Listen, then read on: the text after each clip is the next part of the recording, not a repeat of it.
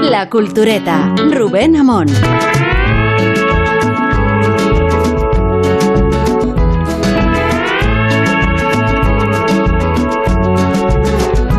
Yo tuve un poco incluso de aversión a la idea de ser escritor por una razón tonta, pero bueno, infantil, y es que eh, durante muchos años eh, asocié al escritor y también, por tanto, al novelista, porque también era novelista, con una visita que, que me llevó a hacer mi padre con- cuando yo tenía unos sie- siete años, creo.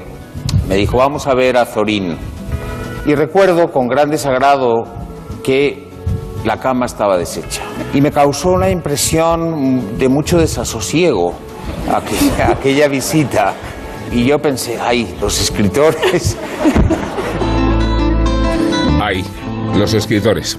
Aquí tenemos a uno, a Sergio del Molino. Sergio, ¿cómo estás? ¿Qué tal? Buenas noches. A Guillermo Altares, que, Hola, ¿qué tal? que Buenas ha noches. trabajado más que con los funerales de Isabel II estos días, al frente de la sección de cultura de- del país, una sección y, y un periódico que no le den ajenos del todo a, a Javier María. Obituario, obituario de- del país, la, o sea, la sección obituarios. Sí, Isabel Vázquez, ¿qué tal? Muy bien, muy bien. Y Rosa Belmonte, que, Hola.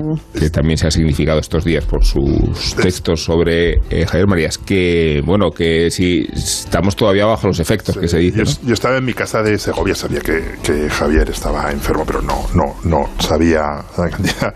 Y, y, bueno, es una cosa un poco pedestre, estaba fregando los cacharros y cuando terminé vi que tenía como 30 llamadas perdidas en el móvil y pensé, o, o Marías, o sea, en 10 minutos, Sí. o, o Marías o, o, Hoy de papas. Oye, me papas. Y, y, efec- y- y sí, la verdad es que me, además me tenía que volver a Madrid. Tenía la vuelta ciclista que había pasado por, por mi pueblo el día anterior y ahora estaba entre, Ma- entre Segovia y Madrid. Y, y me dio mu- muchísima pena. No puedo decir que fuese amigo suyo, pero sí que le, con- le conocí mucho y le traté mucho eh, directamente o a través de mi prima mm, eh, Julia Altares, que era su, su amiga del alma, a la que está dedicada a Corazón tan Blanco para Julia Altares, a pesar de Julia Altares. Sí. Y, y es una persona, eh, es curioso, ¿no? De, o sea, de, de- de Javier vería varias cosas. Una de ellas es la diferencia entre ese señor mm, gruñón y malhumorado de los artículos y, el Javier en persona, que era un tipo absolutamente encantador, educadísimo. Eh, cuando le ibas a entrevistar a su casa, ibas con un equipo de vídeo y, y- cedía todo, invitaba a todo el mundo a Coca-Colas, eh, te regalaba libros. O sea, era un- un- o sea, digamos, hay una imagen en sus artículos que, bueno, reflejaban su visión del, del mundo y de los cambios, y el, y el Javier de Marías, que era uno de los tipos más educados con el que podías estar mm, y más interesados por, por la actualidad. Eh, podías estar 20 minutos hablando con él de, de series y, y un poco de todo, ¿no? Y el Javier Marías, escritor, bueno, eh, yo creo que tiene algunas de las novelas más, más importantes de la literatura en español de los últimos, eh, de los últimos años, ¿no? Yo creo que, que es... Los eh, últimos 100 años, te apunto yo. Sí, in- incluso se, o sea, eh, se, se puede debatir, hay un- es un estilo que no siempre es fácil, pero yo creo que hay una cosa que no es debatible, que es la, la influencia internacional de, de, de María, ser el titular del, del obituario del New York Times, ¿no? El más difundido de los de los eh, eh, de los narradores españoles contemporáneos, ¿no? Yo creo que eso es que eso es in- in- indudable, ¿no? Nosotros mandamos a la corresponsal en Alemania a, a varias librerías en Berlín y le contaban primero que se había agotado Corazón tan Blanco y que Corazón tan Blanco era un long seller, o sea, no pasaba Eso una es. semana sin que vendiesen un ejemplar de Corazón tan Blanco en Berlín, lo cual es impresionante para una novela que tiene ya que tre- 30, 30 años. Sí. 30 años, 30 años. para una novela que tiene que tiene 30 años.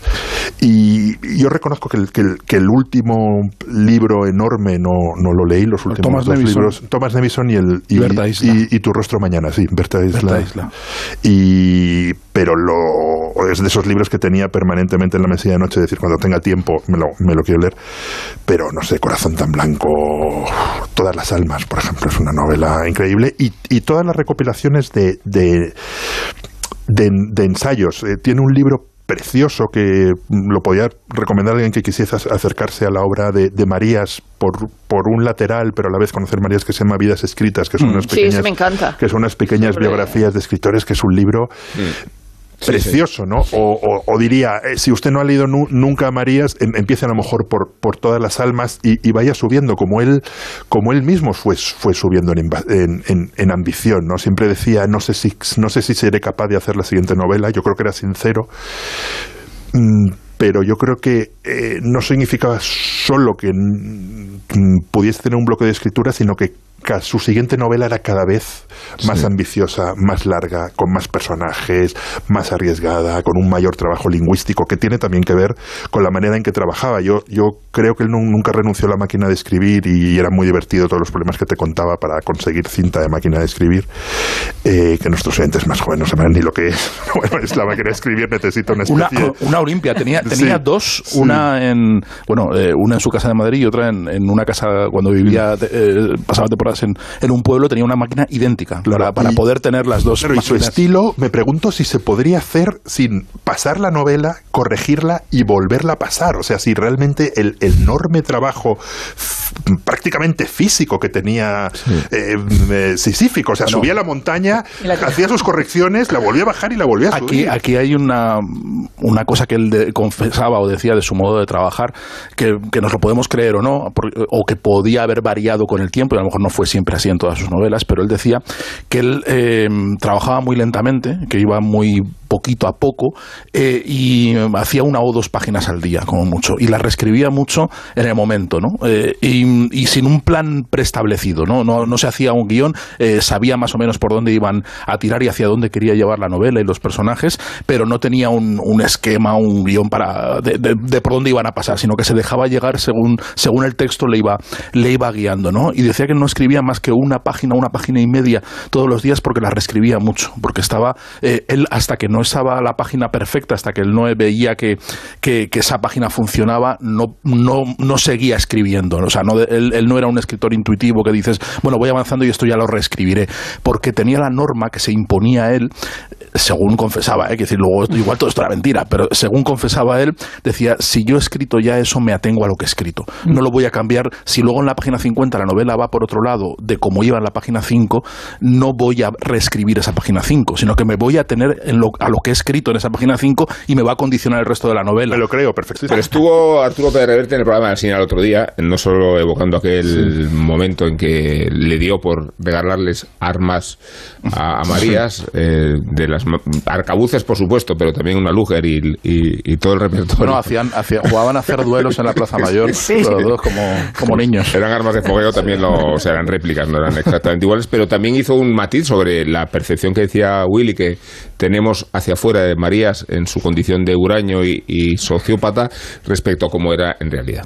guardaba una, una cierta inocencia y una especie de, de ingenuidad casi infantil, ¿no? No había perdido ese, esa capacidad del niño de mirar y de sorprenderse y de jugar, ¿no? En Onda Cero, La Cultureta. Que estamos en la Casa del Libro, digo, que esta es como la Biblioteca de Alejandría, en sus dimensiones, no sé si los contamos, igual salen más, en su heterogeneidad también, y, y sobre todo porque os planteo esta cuestión, eh, es que el libro es una industria, ¿no? A veces eh, hay que remarcar ese aspecto, no porque sea un problema, sino porque demuestra la fertilidad y de todo lo contrario, ¿no?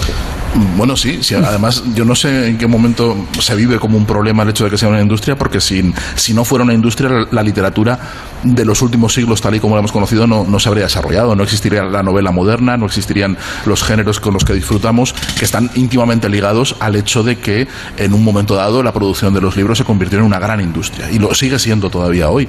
Eh, yo he estado repasando algunos, algunos datos y la verdad que las cifras son impresionantes, en, solo en España, ¿no? En en España la industria del libro es la, es la industria cultural más potente, factura 2000 unos 2.400, 2.500 millones de, de- de euros al año, que está muy por encima de lo que hace el cine y está muy por encima de, otras, de otras industrias culturales, ¿no? Entonces, eso condiciona mucho, eso que, que- que a veces eh, a los más bohemios o los más puros de espíritu lo consideran una especie de corrupción o de, de- de que, de que nos, nos vendemos porque el arte tiene que ser mucho más puro y demás, eso es lo que ha propiciado la existencia de un mercado de lector la existencia de, escritores profesionales y, y que haya toda una tradición literaria en la que nosotros pues ozamos y, y- y hemos crecido y nos y nos y, nos recreamos en ella no no existiría todo eso si no fuera una una exitosísima industria comercial. De todos modos, Sergio, es verdad que la industria del libro es una industria, es una industria muy importante y eso es una cosa que yo creo que, que es que sobre todo aprendimos de Francia.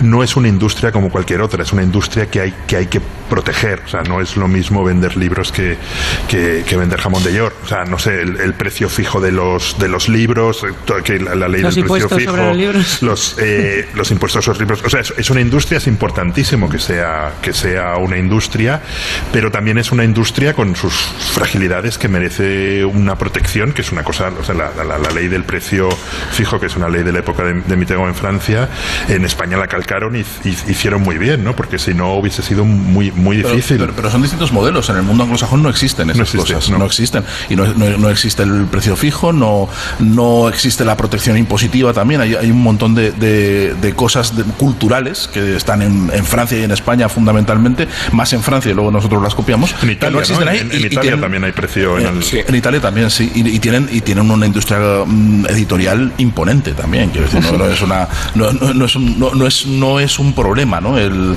son cuestiones también culturales y de, y de cómo enfocamos y cómo vemos la, la acción que el Estado tiene que tener con respecto a la cultura y cómo debe protegerla, ¿no? Y, y ahí nosotros tenemos el, el consenso de que, de que el Estado tiene una responsabilidad con la pervivencia y con, el- y, y con el, y con garantizar el acceso de la cultura a todo el mundo, que eso también tiene que ver con las medidas que el Estado establece con y la que el IVA se ha reducido desde el principio. Pero, eh, Me acuerdo que, que Albert Rivera quería subir el IVA de los libros. A mí me ha parecido lo más escandaloso que ha hecho Ciudadanos en la vida. Vamos. La, solo, la, la sola idea de querer subir el IVA de los libros. Pero es verdad que la cifra, antes ha dicho Rubén que, que a lo mejor aquí en la Casa Y lo del Libro mantengo, ¿eh? Lo mantengo, ¿eh? a- a- a- es posible que haya más libros que en la biblioteca de Alejandría y, y estoy segura de que, de, que, de que lo hay. A- Hace, hace, hace uno- unas, unas semanas, no, no sé si ha salido la sentencia, se celebró el, el juicio antimonopolio en, por la fusión de Penguin Random House y Simon Schuster en Estados Unidos, ¿no?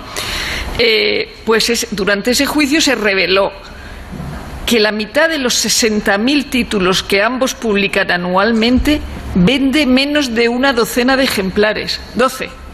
Y el 90% tiene ventas menores de 2.000 ejemplares. Es decir, vivimos en, unos libros que se venden, pero la mayoría, pero, la, la industria editorial edita muchísimos más libros Claro, de, es que- los, es que yo creo de- que- de los que llegan a la gente. Que lo, lo que está diciendo Sergio, que la, la garantía de que podamos estar ten- teniendo libros que son deficitarios y que existen, es eh, lo que lo que lo garantiza es tener una industria fuerte y sólida, o sea, y sobre todo una industria que eh, está también haciendo un, un repaso porque tenía curiosidad por saber cuánto habría cuánto había perdido el mercado editorial eh, a partir del, del, de la- del descalabro tecnológico, o sea, en el momento en el que se pueden empezar a piratear libros, como- y claro, la, la pérdida ha sido del 40%. Sí, es una burrada. a pesar a pesar de eso, eh, digamos que de un par de. oh, no, me corregirán los profesionales si estoy equivocada, pero de aquí, de hace unos cuantos años para acá, como tres o cuatro años, está estabilizado. O sea que realmente del, del gran bajón el tema está estabilizado.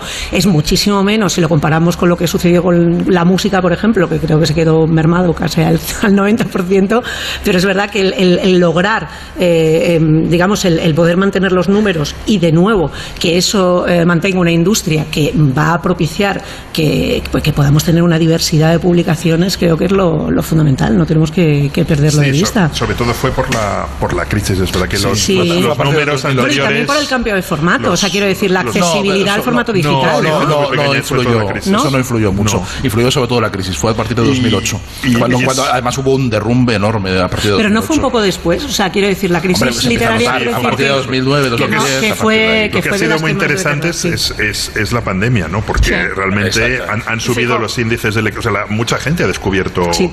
leer y, y, y luego las, las Y- y las librerías, librerías han y- y se sido- siguen vendiendo eh, muchísimos, o sea, una parte enorme de los libros que se venden en, en, en España es en librería. Sí. Yo creo que es un 70, un 80%. Es una, es, es, es una burrada que es muy interesante porque yo creo que había una, una famosísima sentencia del Tribunal Supremo eh, americano que decía que, que la, la libertad de expresión es la libertad, es el oxígeno para el resto de las libertades. Y, y la industria del libro, una de sus grandezas a la vez una de sus fragilidades es que el oxígeno de la industria del libro son las librerías. O sea, Mm. re- realmente eh, con el famoso bono cultural, que de nuevo, y perdonar mi francofilia, está copiado de Francia, han dicho, usted tiene, o sea, usted si quiere comprarse un libro no puede ser por internet, tiene que ir a una librería. Y tiene que hablar con el librero y, y yo creo que... que, que la- igual, que- igual no es obligatorio hablar, igual Hablar. para, para gastar el dinero. Tampoco tienes que hacerte amigo. Sí, o sea, Yo soy un lector anticuado. Sobre todo Me- porque me estamos cobra. viendo que las prioridades de los chavales eh, no es la conversación profunda con el librero, sino el manga, el, el manga, sí, pero me el la- y el videojuego, me- el videojuego me contó- empezando por el FIFA pero me- 23. Me, eh. me contó la ministra, la ministra de Cultura francesa, la que entrevisté, que precisamente una de las cosas que hacen los libros es cuando el chaval llega a la librería a comprarse el manga, a muchos les convencían y salían con el manga y con otra cosa. Decían, ya, O sea, esto, al final si buen te gusta vendedor. esto, les, les, les venden, les, les compran otra cosa para dejar de oír al librero. Para dejar, o sea, No, pero o a ver, lo, del manga y lo de la, literatura infantil. dando. Turra que me está- anda, eh, anda, dame el Tolstoy ese pesado. No, lo que sí es cierto es que eh, la literatura eh, juvenil y la literatura infantil se vende mucho. Que en los negocios de los libreros, bien lo saben, en las librerías, en la sección de, de cuentos para niños es una de las más pujantes y de las más cuidadas. Estamos en una aquí donde se nos habla de Totoro y yo. Willy, date la vuelta. no Sí, ya lo he visto. Es lo primero que me he Sí, fijado. sí. Totoro, claro. En Onda Cero, La Cultureta.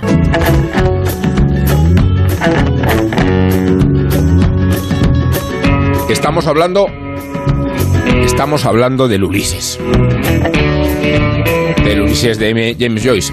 Y como se trata de una novela expuesta a muchas incertidumbres, viva, creo que la forma de acometerla es a través de las preguntas. Por eso, en el programa de hoy tenemos una sorpresa. Y es que hemos recuperado al padre de la cultureta. Hemos recuperado a Carlos Alsina en este interesante cameo.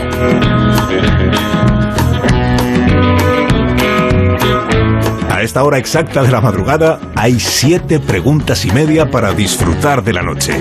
La primera de las cuales es, ¿Cuántas personas que dicen haber leído el Ulises nunca han leído el Ulises? la segunda, ¿Cuántas de las que empezaron el Ulises después de los primeros capítulos abandonaron el libro? la tercera, ¿Quiénes son más pesados, los fanáticos del Ulises o los detractores del Ulises?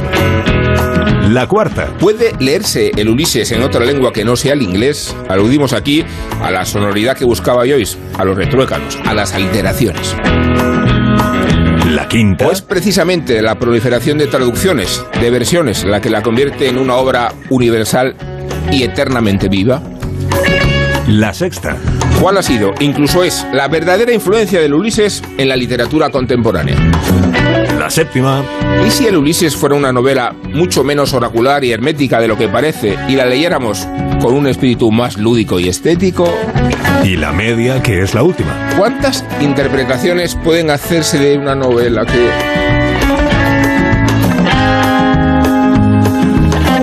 Bueno, ahí están las siete preguntas y media. No hemos colocado la careta de la mañana porque nos parecía un poco evidente. Y aquí hacemos cosas sofisticadas. De todas formas, agradecemos a Carlos Alsina que haya vuelto al programa que parió y que lo haga eh, como telonero de los tertulianos que aquí tenemos reunidos, que curiosamente siempre son los mismos, porque no tenemos razón para cambiarlos. Tenemos a Rosa Belmonte, ¿qué tal Rosa? Muy bien, buenas noches. A Sergio del Molino. Muy buenas, es que esto es como una, una tertulia de renta antigua. O sea, estamos aquí que no, no, no nos podéis echar. Estamos, Tertulia antigua. Somos como los ministros de Podemos. Señor Sánchez, no nos puede echar. Guillermo Altares, no sé en qué categoría te sientes tú. En la categoría, eh, sí, como los japoneses estos que, que mm, 30 años después del final de la guerra mundial tienen la selva atrincherados, pues así. Como Stan Laurel. Ese, ese tipo, ese tipo de, te- de, de tertulianos, sí, sí. Bueno, y- a favor. y- a, a lo mejor no nos cambiáis porque ta- ta- pa- o sea, no tenemos ni remedio ni recambio. Lleva- llevan publicando anuncios por palabras de se Sí. buscan tal y no responde nadie. No, no, ¿sabes? Isabel Vázquez, ¿qué tal? Hola, buenas noches. Yo estoy pensando la, o barajando la posibilidad de sacarme plaza en propiedad. O sea, ya en plan ¿Ah, sí? funcionario, sí, para también apuntalarme aquí. Ya para que no me ¿no? puedan echar nunca. Bueno, vaya vaya temazo este, ¿no? Eh, el Ulises, ¿no? Los hay más sutiles, más frágiles, más llevaderos. El otro día poníamos a. Macbeth o poníamos los Fragor, a ver qué hacemos después. Claro, me dijiste, Macbeth. A, a más, a más. Para, com- para Otro día compensar. Ulises, tío, pero bueno, hombre. Macbeth, Fraggle e Himalaya. O sea, es, como el, el Venga, guion el, el que te estalla la cabeza. Ese fue el de la semana pasada. El de este lo, lo empezamos con fuerza. Pero esto sí que es un Himalaya, o sea, cultureta. realmente es un Himalaya lector, el, Sí. Ulises. es una cordillera, no más que una, mo- una cima, ¿no? es, es, es toda una cordillera, sin duda alguna. Pero yo creo es- que es, es mm, en fin, ha tenido que venir la, el centenario para poder hablar de ello, pero creo que es un temazo, de verdad. No, no, Sí. no creo que sea, eh, que, que, en fin, que, que los oyentes tengan que tener miedo y, y retirarlo, a- apagar la radio como apagan el Ulises y no quieren, y no quieren saber nada de él. Al- ¿Algún cultureta más aparte de mí no lo he leído? Yo entero no lo he leído. Yo No, Yo no lo he leído. yo lo que pasa que cuando lo que eres pasa que he leído muchas partes, y pedante y sabes Claro. que hay un, y sobre todo sabes que hay obscenidades y Claro. escatolo- escatología, Es que es muy, Claro. es ¿cómo muy no te lo vas cochino. a leer? Es muy cochino. Es cierto que, le- le- que, que- que no lo he leído, pero sí he leído bastantes partes y algunas las he leído muchas veces. O sea, no solamente el monólogo. El monólogo de Molly. No ha solamente el monólogo eso me ha pasado con ejemplo, En la busca del tiempo perdido, pero yo con el Ulises, yo con el Ulises no. Pero en busca del tiempo perdido es muchísimo más que de- de- por cierto que también está de aniversario Proust y demás. El, Sí, tenemos Otro día, previsto. otro día. Eh, otro- otro- otro- pa- después cuando, Pero los siete. cuando terminemos con el Ulises vamos con Proust. Eso es, eso. Vamos. Uno por El programa un tomo por programa. Ya- Proust ya- es mucho más difícil de llegar al final. Sí, decir, sí, porque sí, va- sí. No solo porque es mucho más largo, son siete volúmenes, es, es, es como, no, no siete veces más, pero igual sí que cuatro veces más que el Ulises. eh, y, y es mucho más difícil de leer. Quiero decir, Ulises re- realmente si te dejas llevar, Sí. no es Pero una lectura difícil. Es Pero no, no- y- solo, no solo si te dejas llevar, es que pese a ser eh, presuntamente el libro más difícil del mundo, salvo los que son arcanos, eh, es el libro más explicado del mundo. Sí. Con lo cual, eh, eh, ¿cuál- ¿dónde está la dificultad si tienen manual de instrucciones? No, y luego por son todo, son todo guarrerías y chistes. Claro. decir, o sea, es- eh, realmente es así, no, no, no, Sí. es, no es una cosa plumbea que te, que te imponga, ¿no? Y esa lectura segmentada que yo defiendo eh, funciona. O sea, que tú realmente te coges un capítulo, lo lees de manera aislada y te funciona. Te funciona como Hombre, las divagaciones de, de, de- de un señor sentado. eh, voy, a, eh, voy a lucubrar sobre los, los orígenes del lenguaje mientras estoy aquí con mi amigo que acaba de parir su mujer. y Pues lo normal que hace uno cuando va al hospital a ver a un recién Pero sí, nacido. ¿no? sí, sí, se puede empezar a provocar. Hace unos divertido. años pu- publicó en, en Babilia Kiko Amat un, un, un artículo muy Anda divertido. que lo pusieron generó muchas bueno. polémicas El de y Movidad, muchas ¿no? respuestas. Un, Movidico. un artículo que, que a mí me, me encantó y, me, y Era que he muy vuelto a leer aquí divertido. y, y que me encanta, que es muy divertido. Y, y voy a responder a que dice Rosa. Dice, claro, lo, lo cojonudo del Ulises es que te dicen, no, si esto es facilísimo de leer, mira, son 800 páginas, pero antes de leerte el Ulises tienes que leerte el, el- o sea, Sí. la Odisea original. No es verdad, no es verdad, no es verdad 7000 libros, Es- dos- Eso es 200, mentira do- todo. 250.000 Es verdad que- artículos, Todo Shakespeare, ¿no? glosario, eh, No todo Shakespeare, estudiarte, Lo que- est- lo estudiarte Dublín, Mentira. estudiarte Dublín y luego te calzas las, las Saber 800 latín, páginas, saber latín. las 800 páginas de un libro que de todos modos no vas a entender. Lo decía, Rubén al principio, que casi tan pesado como los, defen- o sea, como los detractores o los defensores, Sí, sí. pero que es verdad que, que, que re- que- que suscita un fandom. Eh, no solamente muy friki, o sea, es un poco como el universo expandido de Joyce. Es que, claro, tú no has leído Finnegan's Way, claro, entonces no pillarás. Y claro, esta alusión a la ópera de los muertos. Porque es eso. Eso hay A que ver, ignorarlo pesado. A ver, totalmente. Sergio, una pregunta. Tú entraste al Ulises por Borges, ¿no? Que es tu puerta de acceso. No, yo entré. Yo entré. claro, sí, mira. no le digas es mi eso. maestro. No le digas eso una a borrachera en Dublín. A mí Borges Por no me una ha gustado borrachera ni cuando me tenía que gustar. O sea, no. Es, es- es una. Yo, yo nací anti-Borges, a pero es cierto que Borges es uno de los grandes apóstoles de. Por eso de- lo he dicho, de- por eso- por del eso lo he Ulises. dicho. Y de Joyce en general, pero sobre todo del, del, Sí, del eso, Ulises. por eso lo he No dicho. hay que hacer caso, o sea, la gente que le tenga miedo a Ulises o lo que sea, no hay Sí, que hacer caso no muerde, a ¿no? todos los joycianos que, que son todos o sea, repelentes, que vas- van a intentar disuadirte de mil formas, te van a intentar decir que tienes que eh, leerte, tienes que hacerte siete doctorados para poder entenderlo. Son muy No, pesados. lo único, el único requisito para poder leer el Ulises, además luego te dirán, no, tiempo. en español no, hay que leerlo en inglés, porque en español no, No. se entiende, no se... No, mentira. Lo único que tienes que tener es estar alfabetizado. Tú sabes leer, puedes leer el Ulises. Pero si son Ya Un montón está. de guarradas. Claro. Además, Además, el, el nivel, el nivel de enunciación del Sí. Ulises O sea, que lo el Ulises entiende es todo señor- el mundo. Porque es tan todo. A ver, Básico, pero eh, sí, o sea, resumís el Ulises en un señor ca- un señor, ca- un señor ca- que va todo, leyendo. que va pasando 18 todo el día por- un por, eh, diez- un, un día en Dublín en la vida de un señor donde le pasan muchas cosas cerdas eh, y, y- Pero es que además y- y- Sí. es pasando- y- y, termina con un monólogo Pero de su mujer que es el está primer caso, Es el primer caso de un libro que alude a una a una a unas horas y Mm. que lleva son muchas menos de las que requiere el- Claro, la- sí, porque, lo- porque, porque ocurre dentro de la cabeza del señor que está lleno de. Es que Sí. es todo, todo Dublín en un día. Claro. Es decir, todo lo, lo que hace todo Dublín. Oye, eh, a mí se me plantea una cosa so- con el monólogo de Molly Bloom.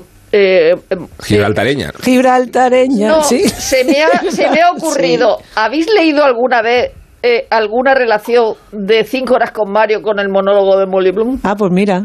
No lo sé. No, ¿qué pero pues- yo no, bueno, está pero está muy bien idea. traído. Sí, pues son los pensamientos internos sin, diciendo, sin filtro. Aunque además. este le diga, hombre, es que me la metes por aquí, yo quiero que me la metas por allá y tal, pero que, que no, pues, no, eso no lo hace Lola Herrera, no, pero... Pero hubiera estado interesante también. Del, imagínate Mira, yo creo que ya lo.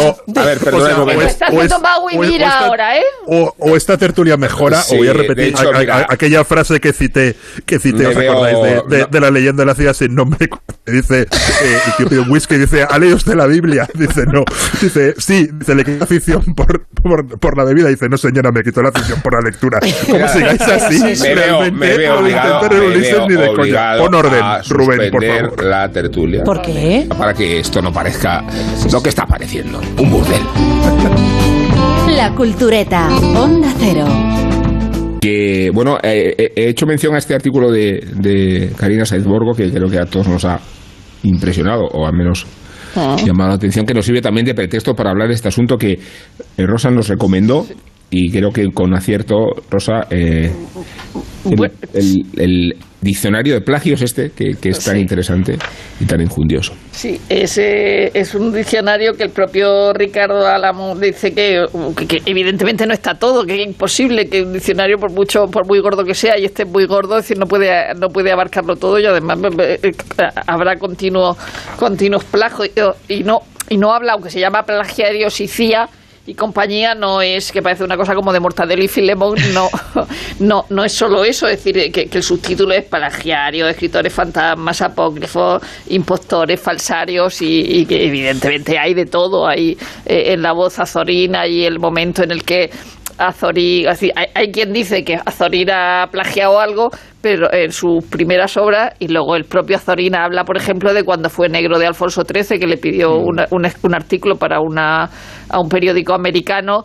Y entonces el rey le dijo que sí y tal, pero como se echaba la- el, el deadline encima, le dijo, bueno, no se preocupe usted, yo, yo, yo lo hago. Y entonces él escribió una cosa que salió firmada por Alfonso XIII, pero bueno, ahora mismo todos que- los que vemos cosas firmadas por un presidente del gobierno, por un rey o por una presidenta de comunidad autónoma, entendemos que no lo ha escrito él. Se ha normalizado, Y lo- se ha Al menos normalizado. Semprún, que creo Ya, que fue ya, el ya, último bueno, claro, pero El Semprún último es- político que se escribía sus discursos. Semprún, pero es que hasta el propio Joaquín Leguina hace poco le, le- en una revista cultural que había en una novela que había escrito eh, a, a la limón con otra con otra persona le, le dijeron que había cosas copiadas exactamente de la forja de un rebelde, es decir, que sacaron sacaron la- lo- los extractos. Aleguina, O sea, pero- Alegui- Aleguina le escribía los discursos Rafael Reitz, el, el escritor. Sí, Sí, bueno, sí. esa es otra, lo- los escritores de los, de los, de los, de los políticos, pero, pero es verdad que si no... Hay Trapiello quiere hacer el prólogo, eh, eh, aparte de decir que es un libro magnífico y desde luego es un libro para tenerlo en la, en la estantería y consultarlo de vez en cuando, porque te- te- aunque no te lo puedas leer entero, evidentemente eh, eh, tiene siempre algo que ir a consultar.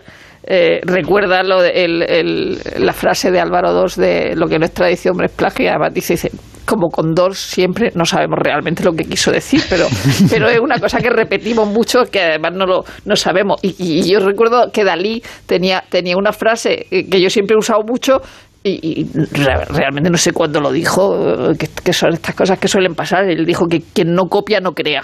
Entonces ya te, te quedas con eso y dices, bueno, ya, vale.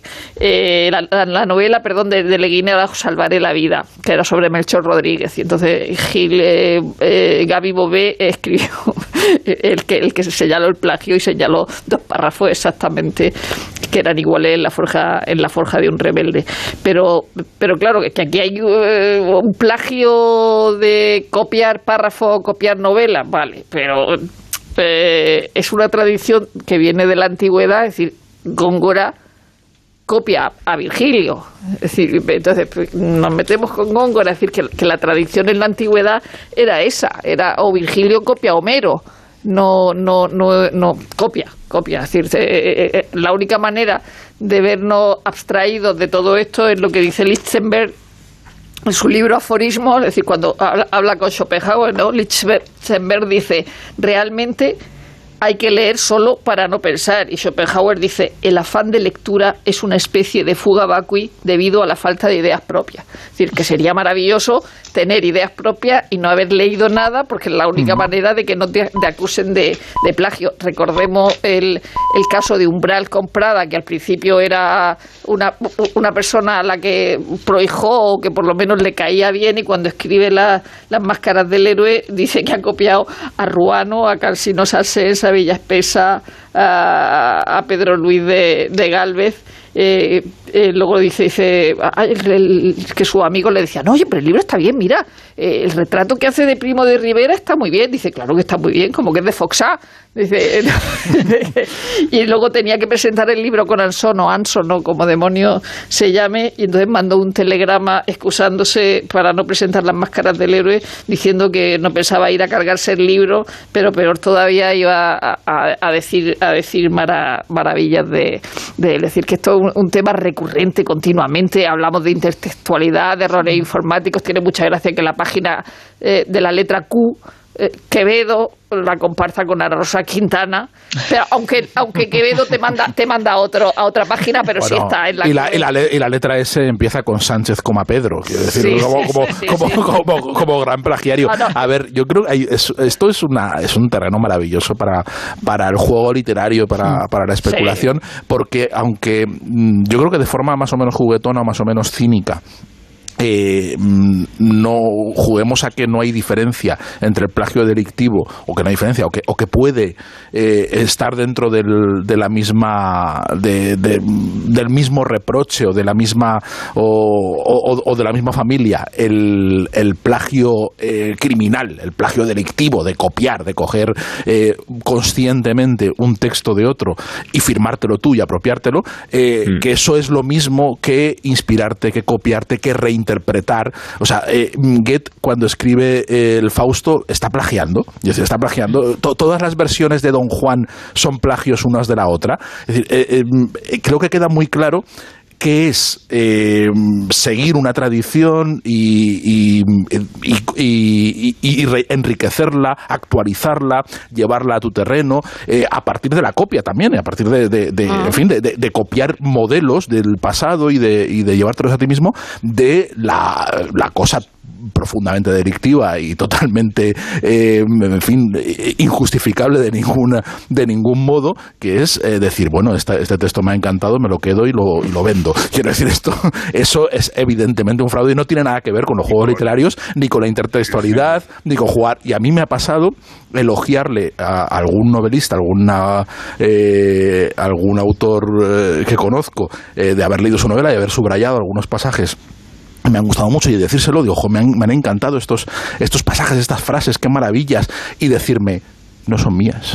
Eso es intertextualidad. Pero eso dice, son citas encriptadas que he puesto. Digo, ah, coño, con razón me gustaban tanto, claro, que eran, eran de Nabokov, no, ya, ya sabía que me gustaban. Lo, gracioso es cómo se repiten los, los, los pretextos. Yo estoy totalmente con Sergio. Una cosa es el autoplagio, no sé. Ah, eh, el, Mesías de Händel, eh, lo hablas con cualquier músico y te explica que es un rechupeteo de toda la obra de Händel que escribió por, por, el, por el morro y sin embargo su obra más famosa y es totalmente legítimo, ¿no? El, el, la, digamos, la reclamación de la autoría es un privilegio de la literatura o de quien, digamos, quien firma de manera eh, personal, que no tenemos los que trabajamos en, comunidad y los que la mayoría de las veces cuando tienes la suerte de, de aparecer en créditos, porque yo durante años recuerdo que mi madre me decía, trabajas con muchos americanos cuando trabajaba en Disney, porque los únicos créditos que aparecían eran los de las series que se incluían en el programa en el que yo escribía. Los, guionistas no aparecíamos en créditos, aparecía el director, el subdirector, la productora, pero los guionistas no aparecíamos en créditos, solo aparecían los créditos de los guionistas americanos. Digo, sí, trabajo con muchos guiris, mamá. Entonces, eh, si ya tienes la suerte de firmar firmas en grupo, y, y, a, veces, pues en una película, tú escribes una película, esa película se reescribe, se reescribe, se van acumulando créditos y se difumina de alguna manera la aportación y, luego es muy difícil atribuir eh, quién ha hecho qué o, quién ha terminado por, por, recopilarlo. Por eso, digamos, en el cine la atribución final es para el, para el, director y en el caso de, de las series, pues siempre hay alguien que está por encima, que es quien tiene que, aglutinar la autoría de, lo que el resto eh, escribimos.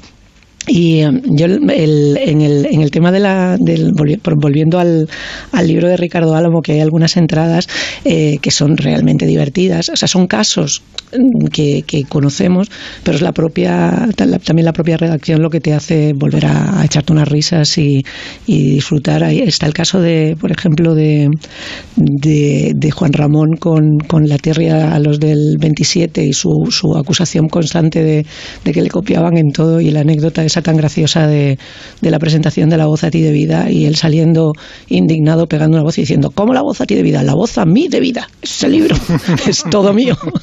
El plagio, a no ser que sea un corta y pega textual, eh, es, que es un delito que es un delito totalmente, pero todo lo demás hay, hay una se aprovechan en las acusaciones de una zona de sombra inmensa en la cual tú puedes acusar a otro autor de haber copiado a otro. Por ejemplo, se recoge en el, en el diccionario de Ricardo Alamo se recoge el caso de, de, Nabokov, al que acusaban de haber plagiado a un escritor. Que es lo primero que has leído, ¿verdad? Lo, he ido a la N, lo primero. He ido a la N. no lo dudábamos. Luego he ido, bueno, en realidad he ido primero a la D y a la M para ver si salía yo. Me, quedé tranquilo, no salía, y luego ya he ido a otros sitios.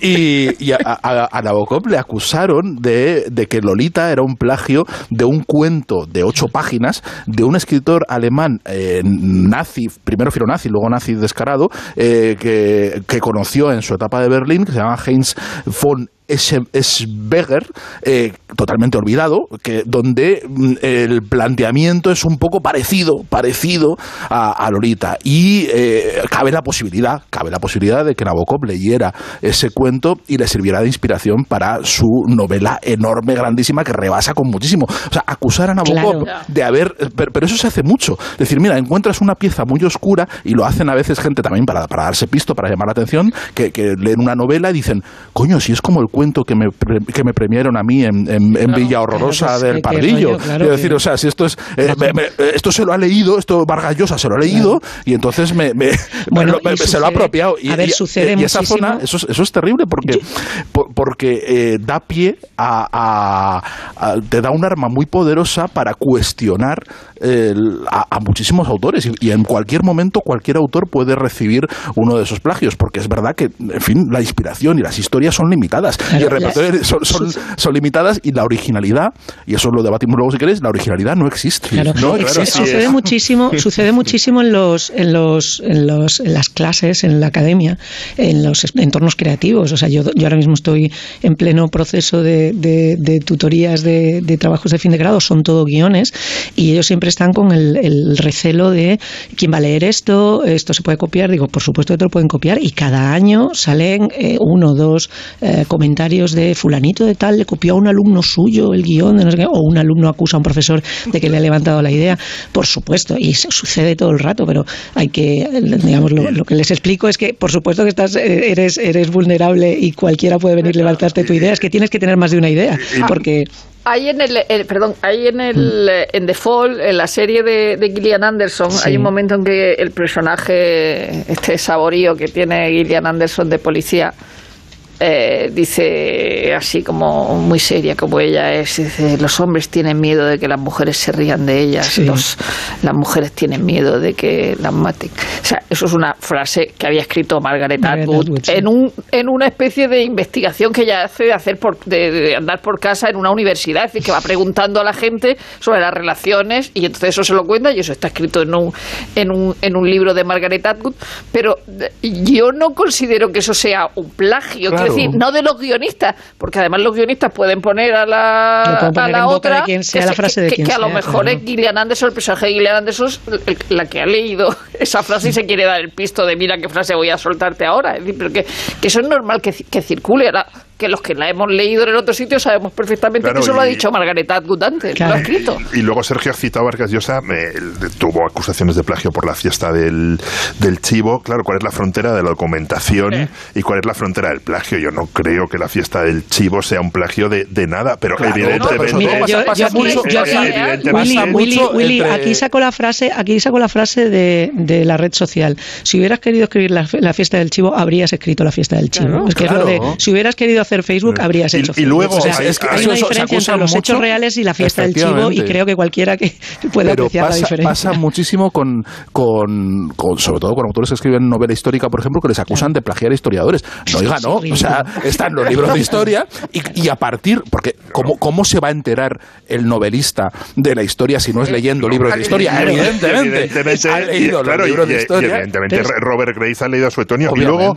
una de Pero es las- que además hay una, perdona una cosa, hay una, hay una cosa perversa aquí en el caso de la escritura basada en hechos reales, y aquí me remito también al tema de los guiones, que es que tú, eh, o sea, hemos llegado a un punto en el que hay tanto, tanto miedo a que eh, la gente te demande, no me he retratado bien, es que esto no es así, es que te has equivocado, es que estás mintiendo, que la única manera de que uno pueda desarrollar una historia que esté basada en hechos reales es que esté eh, basado en, en algo que esté o que esté certificado mm, o previamente publicado o que tú puedas demostrar Hmm. que eso lo has sacado de unos ¿eh? datos muy Eso- concretos. eso en O sea, tú España, tienes- es un te lo- problema y de esto- España. Y esto lo sé. O sea, tienes Sí. que presentar eh, al dedillo de dónde has sacado cada dato, de dónde te has inspirado y todo lo demás. Entonces, Pero ¿dónde? eh, Las- no puedes ganar de las- ninguna de las sobre todo, maneras. sobre porque- todo en las películas y en las Sí. series. Claro. En la, en la literatura no, no Las no películas biográficas estadounidenses son imposibles hacerlas en España o las Eso series. es. Decir, no, O sea, no, tienes no que, tienes que decir de dónde has sacado todo.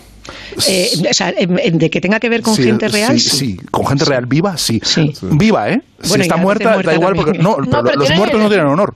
Los muertos en España Ya, no tienen pero- honor. pero la gente se la coge con papel de Sí, fumar. pero, no pero, es pero ahí es más difícil. Porque si tú dices una cosa de Lola Flores, sus hijas pueden decirte eh, eh, que, eh, algo y Pero lo tienen mucho más difícil, lo tienen pero mucho más pero lo difícil han ganado, ¿eh? ¿sí? Lo han ganado eh, con, con Lola Flores. Pero, y, y- y luego, claro, por ejemplo, para mí una de las novelas más originales de los, de los últimos años, que es El nombre de la rosa, está llena de esa frontera entre el, homenaje y el... Y, no, vamos, que no quiero utilizar la palabra plagio para el nombre de la, Ro- para el nombre de rosa, pero es, es una novela originalísima donde en, en gran medida todo está contado, porque es Claro. Sherlock Holmes, Claro. porque Pero a él, todo- a él- a él le acusaron de plagio de que en otro sitio aparecía el, el señor que se envenenaba leyendo los libros, eh, eh, todo, pero claro, esa es la gracia del nombre de la rosa, que es un pastiche, que al final de ese pastiche sale una cosa brutalmente original. Yo No, creo que existe Claro, la mira, la originalidad. persona, la claro persona que el, que el- el- el plagio es como, como esa frase. No existe la Claro. originalidad. No, no, es que no No existe la originalidad. seguro. Ya, ya. Todo es No. ficción, además. A ver, pero, pero la originalidad la tuvo, la tuvieron eh, como mucho unos aedos eh, en, en- en la Grecia antigua, en, edad- en los años oscuros, y, lo- y luego ya hubo un señor que les plagió, que se llamaba Homero. Y les, Claro, les y a plagió. y- a partir, y a partir de ahí em, nos hemos dedicado a plagiar a este señor una y otra vez. Dicho esto, no, el, no- el- no- el no- no plagio, hay otra forma. ¿Cómo es la frase esa de la pornografía que dijo alguien de, de no, no saber explicarlo, pero todo el mundo sabe lo que es? Pues el plagio es exactamente lo mismo. O sea, es, o sea todos sabemos lo que es un plagio Claro o, sí. o- o no. Sí. Lo demás son Pero fíjate, has citado, has homenajes. citado- has citado el nombre de la rosa y, y- y la, y la parte, de- pero, pero por citar a Humberto Eco, Humberto Eco tiene la teoría de la, de, de- de la decías de Ana semiología. Rosa. Te he entendido el nombre de Ana Rosa. El, nom- el nombre de Ana Rosa. Bueno, eso si quieres hablamos Parece luego de ya. En la, en la- en la parte televisivo-jurídica podemos hablar del debate. En la, la, mm, eh, has citado un- a Humberto Eco, Humberto Eco como semiólogo, él y, eh, y parte de sus teorías de semiología están un poco encriptadas dentro de la novela. Él eh, habla de cómo se transmite, cómo se transmite la cultura y cómo se transmite la información. Dice, y es una, es por un equilibrio entre redundancia e información nueva. Es decir, necesitamos, si todo es información nueva no se entiende y si todo es redundancia nos aburre porque ya lo damos por visto. Así avanza la cultura. O sea, así avanza tú. Nosotros nos cimentamos sobre una tradición si no, mm, si no eh, remitiéramos esa tradición a los mitos de esa tradición, a las figuras, a lo que eh, en lo que se ha educado el público y el lector y, y, y todo ese mundo de referencias se conoce, eh, una obra que no que fuera completamente, absolutamente original sería incomprensible. Tienes que remitir, tienes, ti- tienes que venir de un sitio, pero si fuera solo copia sería sencillamente uno, como un círculo que no avanza, ¿no? Bueno, Entonces, lo, lo que hacemos al actualizarlo es remitir al mundo de hoy. Claro, o sea, pero es- actualizar cosas que llevan es mucho so- tiempo. Solo copia, yo estaba pensando en autoplagios indignantes para mí, eh, la- las, las últimas versiones de la Guerra de las Galaxias. Ya em- em- empieza a dar vueltas porque vuelve a hacer la misma película con los mismos elementos Pero es que diciendo, creo uff, como esto ha funcionado, vo- voy a, voy a volverlo a hacer. El género de- se llama parodia, que es una Claro, variante. Pero, Claro, pero que pero- también es que, pe- a ver, entramos en una- parodia. Entramos en una- es porque a- parodia- autoparodia inconsciente, porque No, la pero a ver, parodia no se está tiene- riendo de sí misma. Eh, cuando hablamos de parodia en español siempre se lo hacemos con esta acepción eh, Cómica. peyorativa o, o cómica y parodia significa solo imitar, Eh, lo cual demuestra que es un género mismo y, y de la parodia ha salido muy buen material artístico. No, es que me estaba acordando de, ¿os acordáis de la película que, que mencionamos el otro día, Encontrarás al hombre de tus sueños? Sí. Ese personaje que hace Josh Brolin, que tiene una crisis de creatividad Sí. después del éxito de su primera novela y aprovecha que un amigo suyo está en coma para robarle la suya y, resulta ser un éxito, pero luego va a visitar el hospital y ha, se ha- y ha resucitado.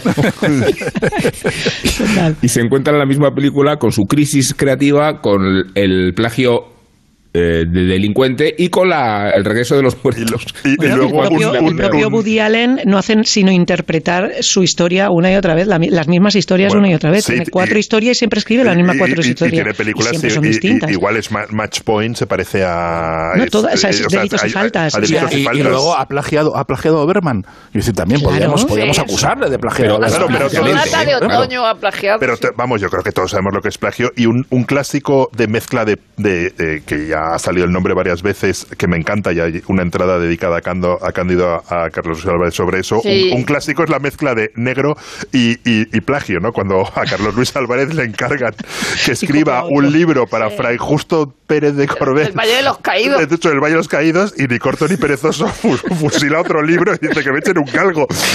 lo echen al eso- prior. Que, que se lo echen al prior. Y Yo eso es un, un- un clásico del plagio que yo creo que a El- muchos el- autores que en algún momento dado o no tenían ganas de escribir o contrataron a, a- a un negro, al final Claro, hicieron un pan con unas hostias. cuando Armand Marcelo dice que ha escrito la obra de una escritora muy conocida, pero no dice no dice cuál es, No y, que, cuál y es. que- y que le dicen, ¿ha escrito usted la obra de, fu- de esta fulanita? Y dice, no, de esta no es, no, no, no. Es no". que, eh, bueno, es que firman los, los, los- negros eh, a los que yo me postulé en mi juventud y no, sí, con muy escaso éxito. Intenté, intenté serlo. mm, ¿Has sido pero- negro no? No, no, no. un estilo demasiado marcado, Me hubiera, me hubiera gustado. No, de verdad, no. Es, es, es muy difícil que yo imposte la voz de otro. ¿no? Es- Claro. Es, un ejercicio muy difícil.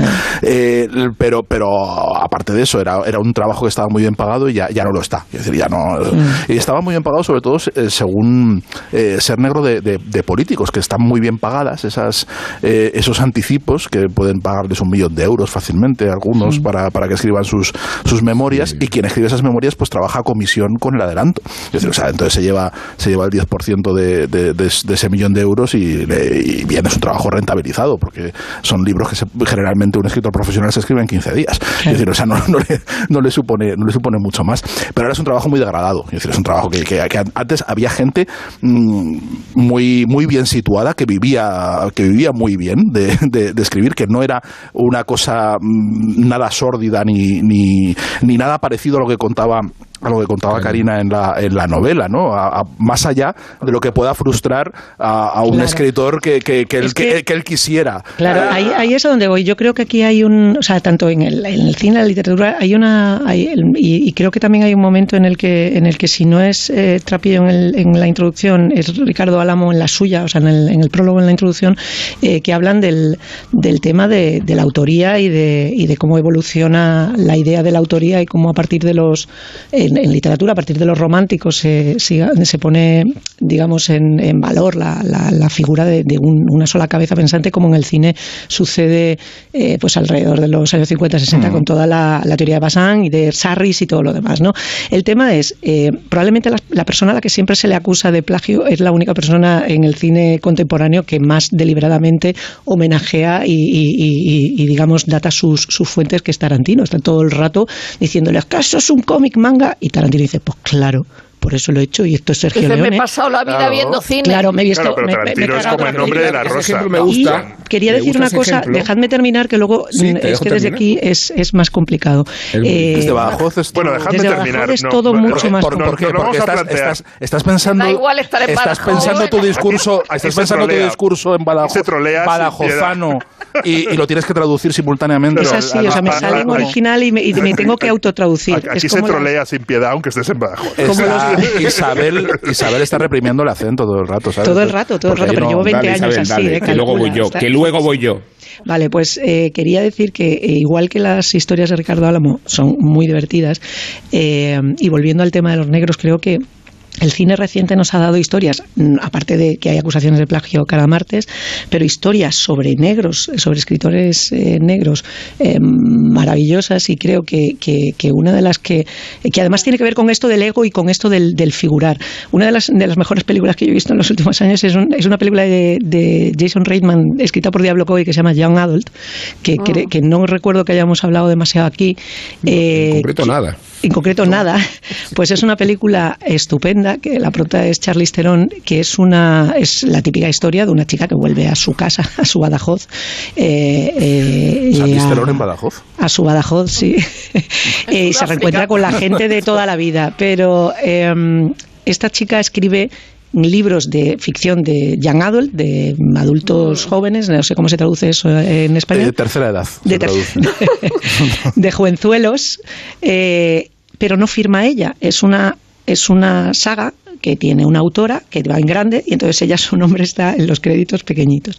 La historia está, está, la película está muy bien, primero porque retrata muy bien lo que es esa vida de gente que gana, entonces gana bastante dinero, pero no tiene ningún reconocimiento. Ella es realmente una escritora fantasma que está en ninguna parte y al mismo tiempo la irrelevancia de su vida, porque no ha conseguido ser la escritora que esperaba ser, igual que no ha conseguido tener la vida que ha conseguido, que, que pretendía tener, y que de eso se da cuenta la vuelta al, lugar de origen.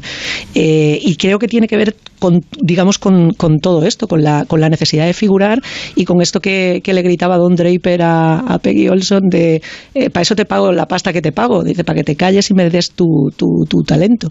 Y, pero claro, es frustrante. Es, es, me gusta el ejemplo de Tarantino mucho porque mm. creo que es la demostración de que lejos de ser un plagio, cada vez que Tarantino evoca o cita, está haciendo un homenaje. Eh, mm. Pero además desde la asimilación de ese lenguaje, ¿no? Claro. O sea, ni siquiera es un pastiche artificial. Eh, porque lo que concede personalidad a todo lo que hace Tarantino es la propia personalidad de Tarantino que es el caso de Scorsese evocando el cine negro de los 40, ¿no? O sea, hay una noción de lo que se hace. Y hay un ejemplo que entenderá mejor Rosa que vosotros, no por nada. Ah, porque, es más inteligente, es más inteligente, no tengo la más duda. Porque voy a hablar de Morante de la Puebla, y, Morante de la Puebla, que es un artista, eh, es un torero que asimila todo el patrimonio que conoce. Y, lo llega a exudar, ¿no? Como si fuera suyo y puedes ver eh, gestos, eh, expresiones de toreros antiguos y, sabiendo a quién está identificando, en realidad nunca deja de ser el mismo. O sea que para ser el mismo tiene que ser muchos los demás. Y y eso desde la conciencia de un patrimonio, de una cultura, de un conocimiento y desde una sensibilidad, a la que confiere sentido la propia personalidad del artista, ¿no? Claro, como eso en su día también lo, lo hacía. caso, por cierto. Lo hacía Espla. eso es todos los artistas. también reunía todo el saber torero para, para, para, llevarlo a la plaza. Una de, la, de las entradas más largas eh, sobre, sobre un autor, bueno, una es la de Baroja y otra es la de Pla. Eh, mm. Pla es específicamente interesante en este asunto porque era abiertamente partidario del plagio, no solo del autoplagio. Y él, decía que si en la literatura no se hubiera copiado no existiría nada, que lo, evidentemente los antiguos lo hacían normalmente y que hay que aprovechar todo lo que sea aprovechable del esfuerzo ajeno y que entre todos lo hacemos todo. y eso es Tarantino y eso es todo. Lo que hay es que distinguir. El otro día Clara Serra, que es la, lista de la Serra, hacía una tribuna en el, en el país hablando de agresiones sexuales. Entonces decía, si todos son agresiones sexuales, nada es agresión sexual. Es decir, que hay que, hay que, hay que eh, decir exactamente qué, qué es una agresión sexual. En la- y cualquier cosa Sí, no vale. mira, y Sí, con en la lo del plagio fíjate, pasa lo mismo. Pero- en la cadena de en la cadena de, de copia, fíjate la grandeza que se puede alcanzar. Que Kill Bill, eh, en, eh, eh, como os decía, en- tiene mogollón de acusaciones, pero en general la, la- la carrera de, de Tarantino es un cúmulo de has copiado de tal. Se le acusa sobre todo de copiar a Sergio Leone y a Sergio Leone se le acusaba de copiar eh, continuamente a Kurosawa.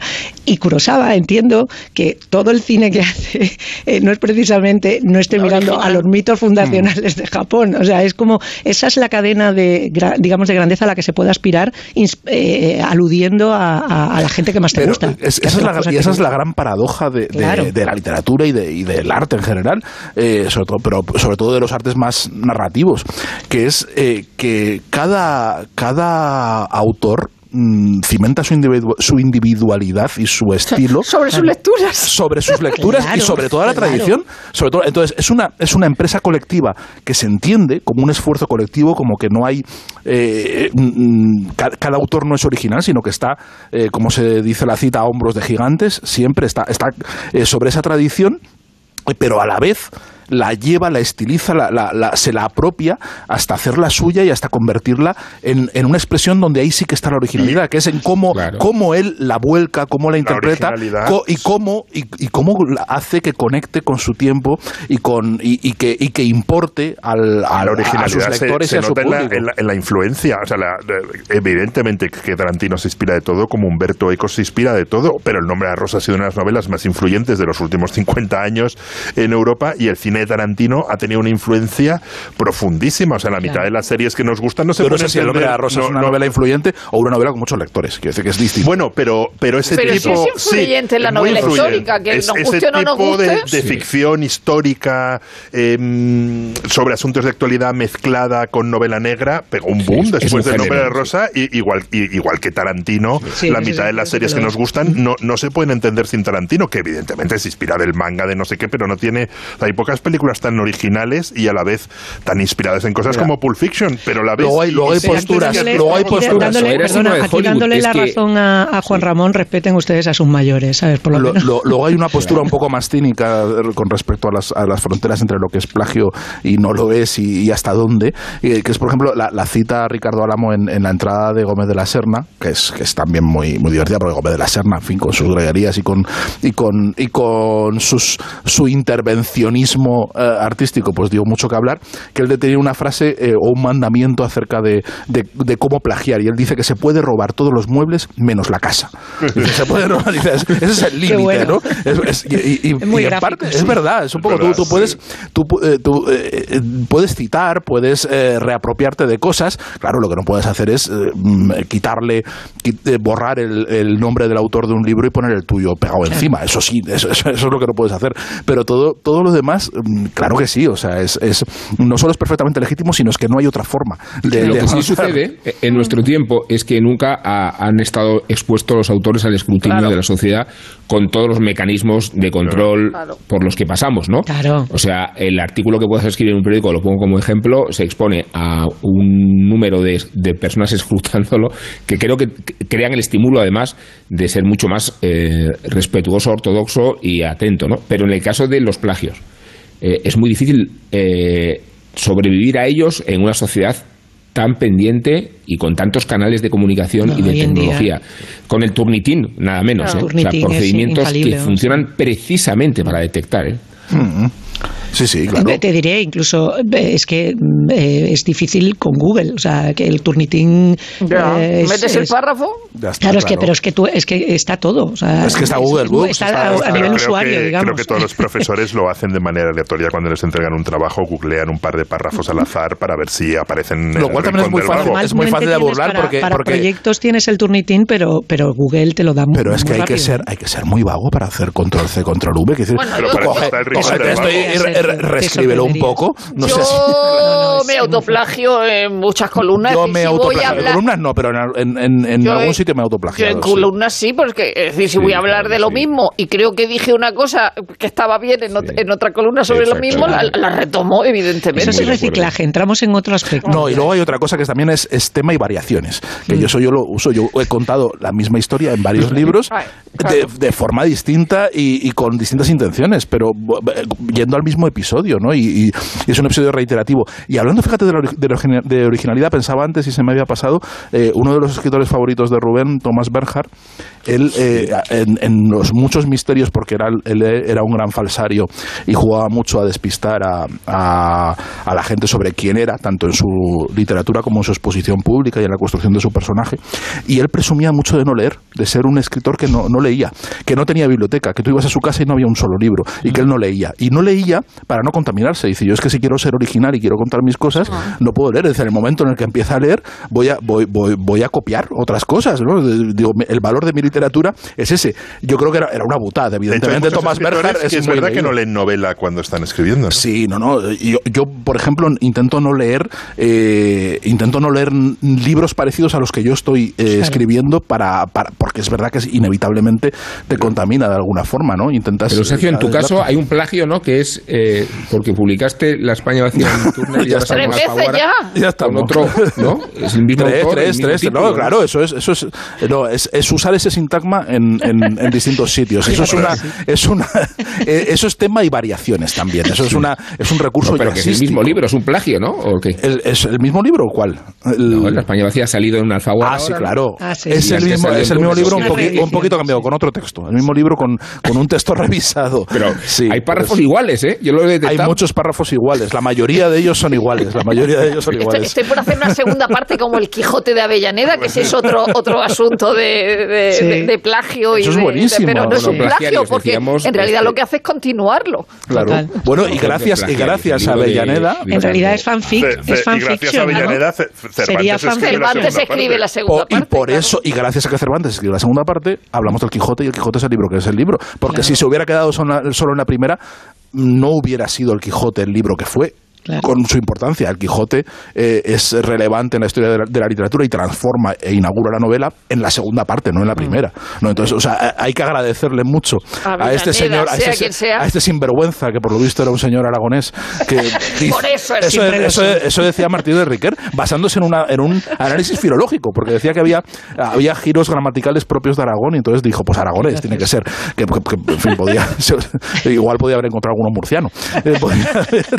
y, y entonces, claro, ese, ese- el cabreo enorme que se coge Cervantes es lo que le lleva, eh, de- desde la pura indignación, cuando ya está mayor y enfermo y hecho un asco, eh, a escribir su grandísima obra maestra, ¿no? que a veces es un motor enorme. el hecho de... de- de- Claro, me están comiendo la cabreo tostada, se es- van a es- quedar con mi legado. y ahí es Es cuando saca uno lo mejor de sí mismo, cuando, Claro. cuando estás más cabreado que una mona. Bueno, es que te tienen que, que- que estimular los que vienen detrás, eso está claro. No, no, los que, tiene, los que tienes al lado. eh, no. Oye, hay, hay un caso un caso que cuenta eh, Ricardo Álamo, eh, lo cuentan varias entradas porque es en todas las entradas de los de, de los de los autores aludidos y es que a Edmundo de Amicis le, Sí. le- le acusaron de plagiar el viaje en Espa- el viaje a España de, de España. Gautier Sí. A, quien a su vez habían acusado de haber plagiado ese libro a, a un, de un libro de Disraeli. Mm. Es decir, o sea, al final nadie estuvo en España. Es decir, nadie- se iban copiando. eh, O sea, el- el- el- lo- los libros de viajes los puedes copiar y puedes no estar eh, en el país nunca. No haber puede, ido puede no haber ido nunca a ver Y luego, y luego sitio, ¿no? puedes permitirte hacer cosas o, o no. Es decir, P.D. James cuando dice, bueno, a mí me gusta Orgullo y Prejuicio, voy a hacer poner un asesinato aquí, que en la muerte llega a Pemberley o como, bien. Pemberley o como se llame ahora el libro, que luego hicieron también una, una, Una novela. serie, sí. En Onda Cero, La Cultureta. Tú mismo, Guillermo, propusiste eh, la- el asunto este de, de Sí. Nosferatu por el centenario de la película. Eh, es verdad que es, es- es el probablemente a mí sí es el Drácula que me ha dado miedo de verdad y no sé a vosotros y no sé a ti Willy qué Yo, tal. yo hace mucho que no la veo, pero cuando la vi la recuerdo con, con pavor, pero los vampiros siempre me han encantado. Y tengo que decir que tengo un primo que se llama Santiago Lucendo que escribió una tesis doctoral sobre vampiros buenísima. Decir que- que era se vampiro. llamaba, no, que, se, que era sobre el, el- el- el vampiro como metáfora política, ¿no? Y Mm. estudiaba como a lo largo de los años, ahí la, la, la clásica es como el, el, ¡Está el- el- chupando el- la el- sangre! el banquero, el ¡Por los político que chupa la sangre, ¿no? Pero, pero mm, realmente el, el enorme poder del, del, del, del, del mito vampírico va desde antes de, de, de Nosferatu y antes incluso de Drácula. Ya hay dos caprichos de la, de la guerra de, dos caprichos de Goya que son sobre, Mm. sobre vampiros, cuando eran tradiciones orales antes de que las plasmase Bram Stoker, hasta True Blood o lo que hacemos en las sombras, ¿no? Cómo ha ido cambiando a lo largo de los siglos la, la, la figura del, del vampiro y el enorme poder que tiene, y decíamos lo de dejar entrar en el estudio, ¿no? Un poco las reglas, las reglas del vampiro, la plata, eh, que no puede... También en que- su castillo. que- que o sea, puede- solo puedes Estacas. entrar en su castillo si te invita. si él. te invita, sí, sí, o sea, que, que no tienes que... como- Son muy educados. Sí, claro, claro. esa terrorífica película de vampiros nórdica que se llama Déjame entrar, ¿os Qué acordáis? es esa peli, y qué terrible. eh, mm, Niños. y, y realmente, mm, ¿por qué es un mito tan, tan, tan poderoso? ¿no? Un poco, yo creo que tiene algo de viajes en el tiempo, o sea, el hecho de que los vampiros sean, sean inmortales. También tiene el, el encanto del mal y el encanto del, bueno, más que el encanto, y el sexo y el, y el amor, ¿no? Eh, entre entre el- un vampiro como, como Nosferatu o el primer Drácula de Christopher Lee y un vampiro como casi romántico como el Drácula de Coppola, hay un abismo. Eh, realmente son, son figuras muy, muy diferentes, ¿no? Y luego lo bien que funcionan los, las historias de vampiros metidas en el, en el mundo real. Yo sé que hay gente que la. En el, en el mundo contemporáneo, sé que hay gente que la detesta, pero a mí True Blood es una serie que me divertía muchísimo, precisamente por ese choque cul- cultural de vi- vivimos en el siglo XXI, somos normales y hay vampiros por todos lados, ¿no? O lo que hacemos en, la- en las sombras, que es esta cosa tan. Esta serie, primero película y luego serie tan graciosa y tan divertida, que es una especie de reality show con, con, vampiros. Y no sé, cada uno de. Yo tengo mis, mis vampiros eh, favoritos. Creo que mi cuento de vampiros ¿Cómo favoritos no? es la es- lista de vampiros de Willy Altares. Claro, el top claro. 5 top five de Aquí vampiros. está, aquí está mi lista. Hombre, ya, ya lo veo. La. Eh, y entonces, eh, Adelante, hay, hay- hay Willy. un cuento de vampiros sin vampiro que es Número uno, ¿no? Esto número número uno. uno. Es Vale. el- el Orla- Entrando fuerte en la el- lista de vampiros. el Orla, el Orla de Guy, Mo- de, de, Guy- de Guy de es el uno, Maupassant. el- el más. a, mí es el cuento de vampiros que más me ha impresionado, el relato de vampiros que más me impresiona en, en mi vida, que es un tipo que de repente alguien, o sea, se da cuenta de que está siendo poseído por una criatura que le va chupando la energía, porque en un momento dado se mira en el espejo y no se ve su propio reflejo, que es otra cosa que ocurre con los vampiros, que no se ven en los reflejos, ¿no? Sí. Eh, de- déjame entrar, me parece un... Número dos, ¿no? eh, Número déjame dos. entrar- ¿Podemos numerar, por No, favor? no, número dos, True Blood. Número dos, True Blood. Número dos, True Blood. Luego, eh, número 3, Déjame entrar.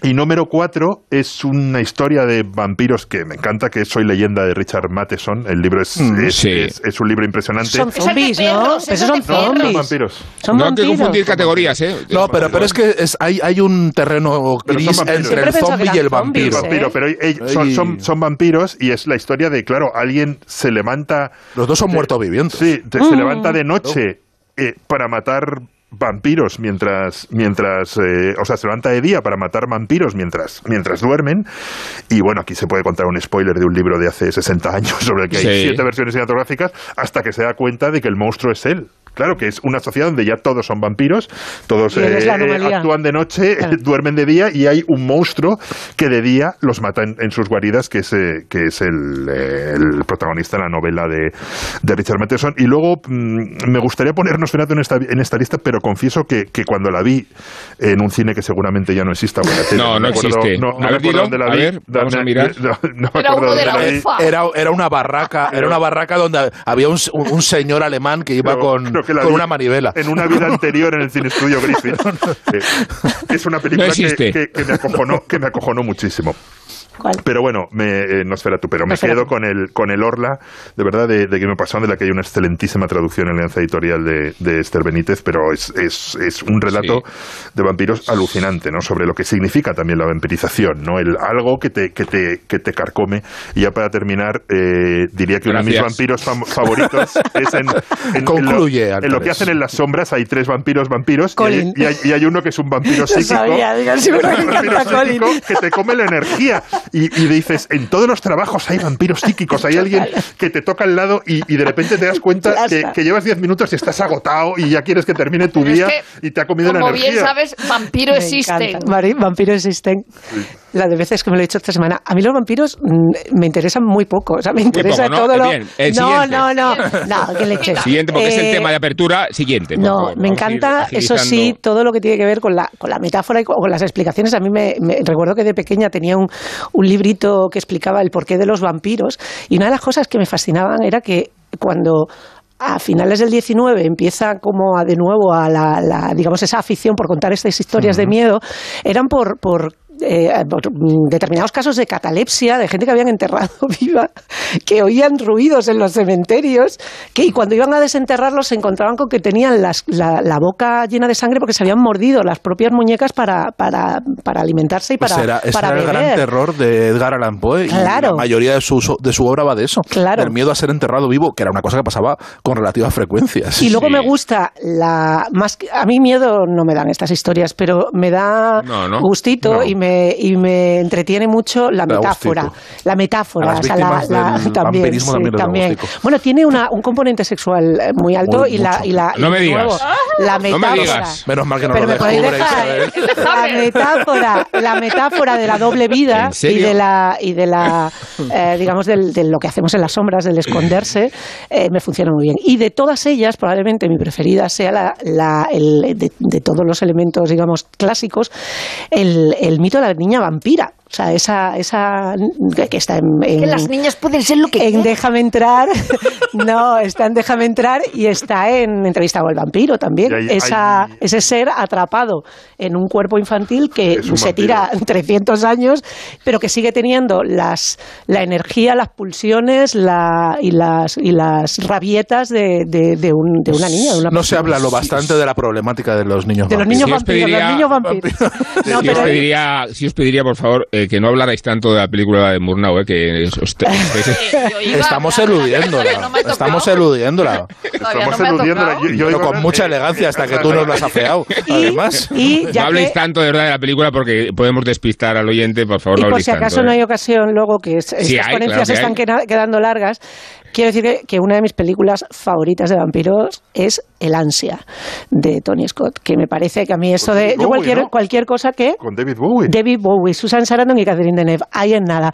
Yo gente rica en Nueva York siempre, sean vampiros o no lo sean, a veces son vampiros y se tampoco lían, lo saben. siempre. Sí, todos son vampiros. y de ahí la anécdota maravillosa que contaba Susan Sarandon en el celuloide oculto, el, el documental aquel sobre la homosexualidad en, en el cine, que decía, sí, que ella decía que cuando salió el ansia le habían preguntado, como ella cuando se enrolla con Catherine Deneuve, están bebiendo copitas, la otra la está como intentando seducir y tal, y le está dando y le preguntaron que si que si se había emborrachado de verdad para enrollarse con Catherine Deneuve.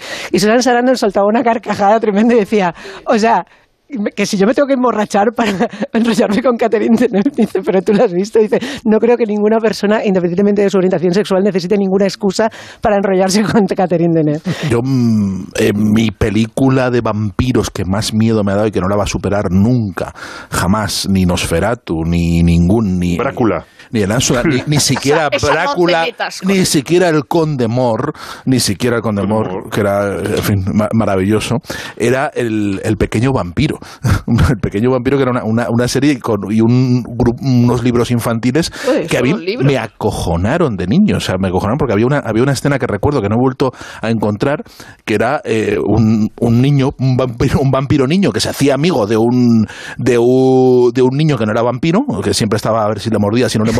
esas cosas. Era déjame entrar, pero... Entrar, claro, entonces entrar, por la noche el, el niño, el, 80. el niño que no era vampiro estaba durmiendo y le llamaban, le, le daban un toquecito en la ventanita, clic, clic, clic, había el ojo y estaba el, pequeño vampiro al otro lado eh, llamando y diciendo, venga, vamos, sale el que vamos a jugar y te voy a morder, te voy a morder en el culo. Eh, y, y eso aterrorizaba. O sea, eso a mí me, me- me marcó para siempre y ya a partir de entonces ya ninguna de adulto, ninguna película de terror de vampiros y ningún vampiro me ha vuelto a dar miedo y de hecho los vampiros no me dan miedo. Que no, no, es una, no es... Lo dices, Pero no, eso pero... es porque no te has encontrado con ninguno. Si te llegas a encontrar Sí, con un no, con, vampiro, psíquico- te- con psíquicos un- Collins una mucho, pala, sí. una pala, Sí. con eso es un, un montón. Pero no, el- porque el vampiro me parece que tiene, un- tiene una consistencia demasiado eh, abstracta, demasiado, eh, demasiado intelectualizada. Me parece que es un monstruo que, que tiene poco de físico, que, que- juega mucho a la sutileza, que juega incluso en sus rituales, en, sus, en, en su puesta en escena. eh, tiene un, un juego que parece más de caballeros y de hecho eh, la novela que, que, el- que codifica todo, la de Bram Stoker clásica de Drácula, es una novela muy elegante, una no- o sea, muy elegante donde sí, transcurre en el Londres victoriano, Una transcurre con etiquete- además. epistolar, eh, todo muy eh, con cosas no dichas, o sea, es una novela donde el terror sucede no en el texto, sino en lo que sugiere el texto siempre. Exacto. Entonces, eh, no, es una, no es un terror gore. O sea, yo al el vampiro no le asocio con el miedo eh, de la amenaza física por tu cuerpo, sino eh, al- con, con las reflexiones intelectuales que propicia el vampiro, que la propicia probablemente más que ningún otro monstruo. Y hablaba, eh, hablaba Willy de, del libro de su primo, donde, eh, eh, donde exploraba los significados políticos, el primo, el primo de Altares.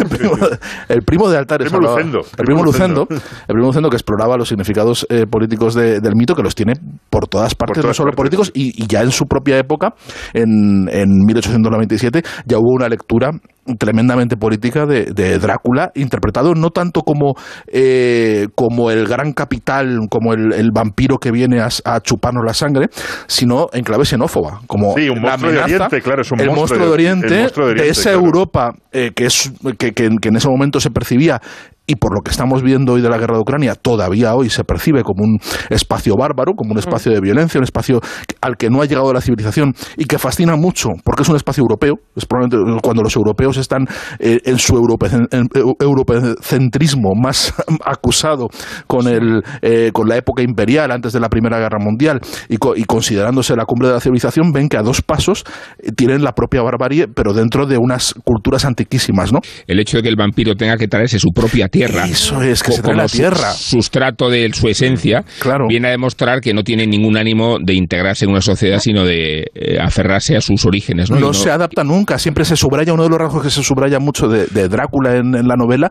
es su acento, su acento Sí, cerradísimo, es, nunca llega a hablar Pero en bien la película inglés. de Coppola se, se ve muy bien porque Gary Oldman Sí. fuerza muchísimo el acento. Fuerza- esa película está forzado absolutamente todo. Película fallida. Es una película, A mí, me- a es mí, una película bueno, para no, para no la la la a mí me tildado- encanta esa La película. has tildado de romántica. A mí me encanta me-. Llámalo kitsch, llámalo... lo mejor de la película no quiero ser ordinario, pero sin duda alguna Mónica Bellucci. vamos. Pero fíjate, pero, pero esa, esa, esa, esa película abre una visión moderna, contemporánea Sí, del, del vampiro, vampiro. como una víctima, como eh, sinónimo del adolescente perdido e incomprendido que, que Sí, por el la mundo me hizo así, ¿no? El mundo, El me, hizo mundo me así. hizo así, Entonces, bueno, que sí, que hago daño, pero hago daño porque el mundo, pues, me, soy, Sí. soy dolido Bueno, y soy y- pobrecito. y- Y- Cada uno con sus manías, pero yo creo que quitándole a, mm, Una hora. a Wi- no, a Winona Ryder la Dos. película mejora em, exponencial. De verdad, ¿eh? Eh, Yo la he vuelto a ver, es- a mí no me gustó cuando la vi y, de- y yo leí Drácula cuando se estrenó. ¿Y recuperaste eh, tu fe en el amor? O sea, eh, estabas, tenías una cosa cínica y después de ver la película viste que, se puede esas, amar. esas son las cosas que me pasan ¿No? a mí. Eso se las puede- películas. Bueno, pero, claro. a ver, pero es interesante. Pero lo que quería decir es que Sí. estoy, eh, a mí la película no me gustó, y, pero estoy completamente de acuerdo con lo que está diciendo eh, Sergio, que eh, a la- cuando, le, o sea, cuando lees Drácula por primera vez te das cuenta de que la grandeza de la narración está en lo oculto realmente, en lo que te están sugiriendo, la, digamos, la, la- la dinámica epistolar lo que te está dando es información que al mismo tiempo cada uno de esos personajes está intentando ocultar. O sea, está eh, en la descripción de personajes se hace a partir de cómo ellos están eh, comunicándose con el otro y al mismo tiempo están dando la información que quieren. Desde el principio, porque cuando novela, empieza la correspondencia de, de Jonathan Harker, Sí. que le está contando, Jonathan Harker ¿sabes? que ha ido a Transilvania, al castillo de este conde, a, a- a gestionarle sus rollos de herencia ¿no? y sus papeles, eh, eh, en plan un abogado de Londres, Sí. y le manda las cartas a su prometida, eh, que está en Londres, Mina. Mina, les va mandando, y esas Sí. Son unas cartas en las que, como todo aquel que está jodido y lo está pasando muy mal y está teniendo mucho miedo, le cuenta que todo está bien. Claro. Le cuenta que, que está que el conde es un tipo estupendo y que, en fin, que pronto nos veremos y que, que le- te, voy a, te- dice- te voy a traer unos jamones típicos Efectivamente. y unos productos y tú no típicos sabes, de aquí. esto está boni- ha Esto salido, es hay un tiempo maravilloso. estupendo, hay un tiempo estupendo, Sí, y a hemos ido a la playa. A ver, por favor, serénense, voy a mediar yo, eh, voy a mediar yo, voy a eh, redundar en la cuestión sexual que decía Isabel, eh, Bueno, no desde su originalidad, no desde su No. originalidad, sino porque hay un ensayo muy interesante que publicó Alessandro Parico sobre los vínculos que tiene Drácula y Don Juan y en concreto el Don Giovanni de Mozart por lo que supone toda la carga erótica del personaje central y por cómo eh, cuestiona y condiciona casi las eh, esencias y la hipocresía de la sociedad en la que de la que forman parte, ¿no? Y cómo en realidad eh, más que seducir Don Juan o Drácula a sus víctimas, casi las víctimas lo están deseando, ¿no? es verdad que luego la, el, el, mordisco de Drácula conlleva una convalecencia, pero pero la idea de, la idea de Barico es bueno pues a, elegir una vida accidentada y, apasionada mejor que la, vida de las convenciones sociales. ¿no? O sea, yo creo que Drácula es una amenaza a las convenciones sociales. Mira, mira, su, y, por eso tiene Sí, por eso. No, y es que además el libro, eh, la novela de Bram Stoker es enormemente erótica en realidad. ¿no? Sí. Las novias de Drácula son como, las novias de Charles Manson. O sea, vamos con este señor, es decir, que no, que no, que nos viene muy bien. Yo no, yo no, he dicho cuál es mi película favorita, ni si me dan miedo o no me dan miedo, pero es que depende de a qué edad las hayas visto. Es decir, a mí me pasa como con, con Blake Edwards cuando ve Frankenstein a los cinco años. Claro que a los cinco años me da miedo Frankenstein. Pero luego recuerdo una eh, canónica pero moderna eh, que, tiene la mejor traducción eh, eh, al español que se ha dado, que es Drácula 73, cuyo título original es Drácula 72, y entonces como se estrenó un año después aquí, le cambiaron el título, que, que, es canónica en el sentido de que es Christopher Lee, es Peter Cushing, es Stephanie Beckham, la Sable Colby de los Colby, porque ella en, los, en los 70 y, y, esas películas, si tú la ves de pequeña, como yo la vi de muy pequeña, eh, eh, eh pues te aterroriza. Pues Ahora la ves y no te aterroriza, pero yo no voy a intelectualizar a los vampiros, desde luego. Los vampiros son vampiros. Eh, ahí. Claro, pero, que, cosas, pero que vienen, vienen ya intelectualizados de fábrica. No, no yo, yo, me niego a intelectualizar a los vampiros. no, no, son, no, son, como los zombies, no son como el hombre lobo, no, son como otros monstruos. Son unos vampiros que ya, ya traen la metáfora ya puesta, ellos. Y hay muy pocos mitos modernos, ¿eh? O sea, que, que yo creo que sí eh, queríais, eh, insistiendo en el argumento, en el original argumento del tema sexual, a lo que me refería antes, no era tanto a la carga erótica que evidentemente tiene desde el original Drácula y todas las interpretaciones, sino a la, al uso de la ambigüedad de, no solamente del personaje, sino de los propios vampiros en la equiparación con eh, las diferentes opciones sexuales, que es una cosa que, sobre todo últimamente, a partir de True Blood y pues todas las herencias de, diversas de, Crepúsculo, sobre todo en series de, de, televisión, se, han, se abusa de alguna manera de esa eh, idea de que el vampiro, igual que la persona que tiene gustos sexuales diversos, eh, se tiene que estar escondiendo y tiene que estar utilizando eh, la noche para, para, Esto es autobiografía, ¿no? Un poco yo siempre voy de cara. yo siempre voy de cara, Rubén. Con, el, vampiro adolescente, pobrecito. Claro, eso pero, pero True Blood yo creo que lo que hace muy bien, o sea, es una serie, a mí me parece divertidísima, lo que hace muy bien es explotar todo el mito original de Drácula, porque juega con la xenofobia. Toda la historia es si los vampiros, una vez que no tienen que comerse a gente para, para, para vivir, sino que tienen una sangre sintética que les vale, se pueden integrar o no en la sociedad o siguen siendo unos seres malditos, ¿no? Y todo el debate en la sociedad de vampiros es, ¿nos integramos o seguimos siendo chungos y nos comemos a la gente, ¿no?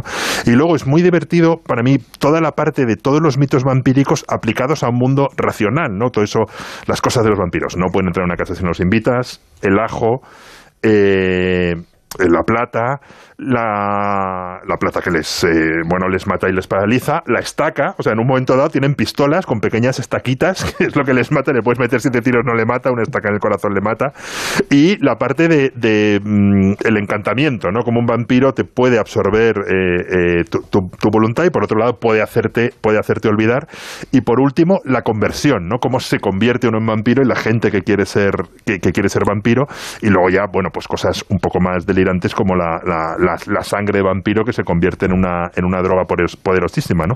Pero yo creo que esa serie, mm, pese a que tiene cosas bastante delirantes, sí que explota muy bien esa idea que también está en Drácula y que creo que también explota muy bien el, Drácula de, de, Coppola, del choque del mundo moderno, ¿no? Como el, el, vampiro sale de, de, Oriente y de los confines de Oriente y llega a Londres, ¿no? ¿Os acordáis? Hay una escena, aunque no os guste la película, creo que es una, escena muy chula, que es cuando están viendo unas primeras proyectores de, de cine y entra eh, el vampiro con un, con un lobo, ¿no? Como el, el vampiro es algo de otra época que irrumpe en el... En el en la gran ciudad. Que, que irrumpe en la gran ciudad y que irrumpe en el, en, el, en el mundo moderno.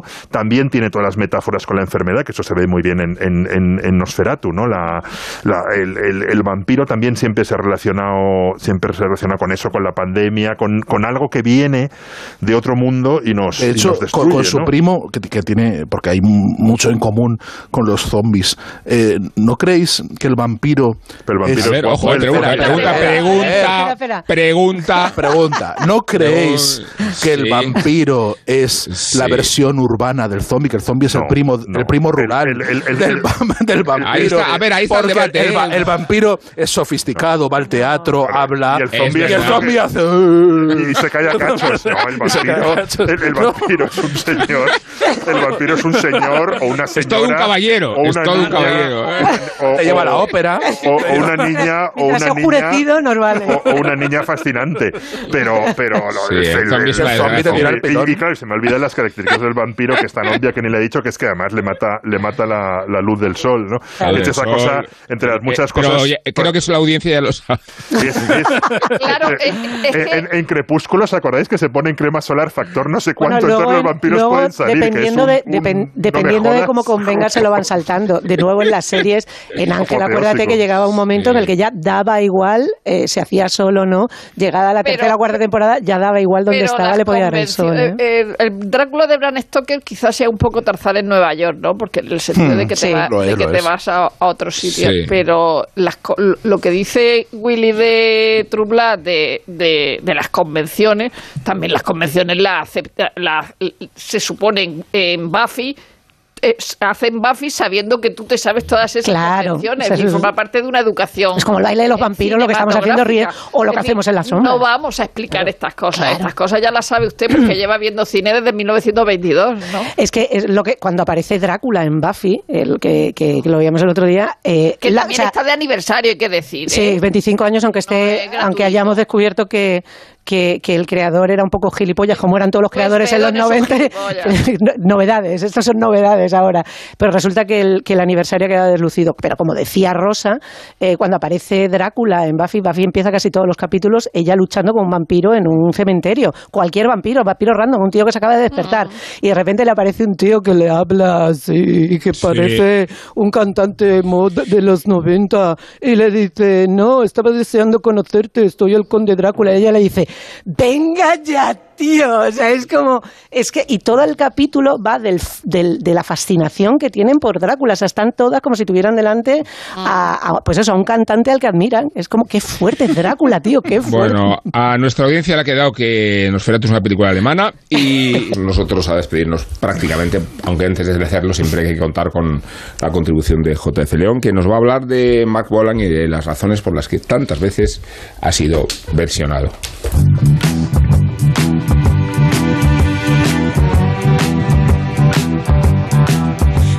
My woman of gold, and she's not very old. Uh-huh.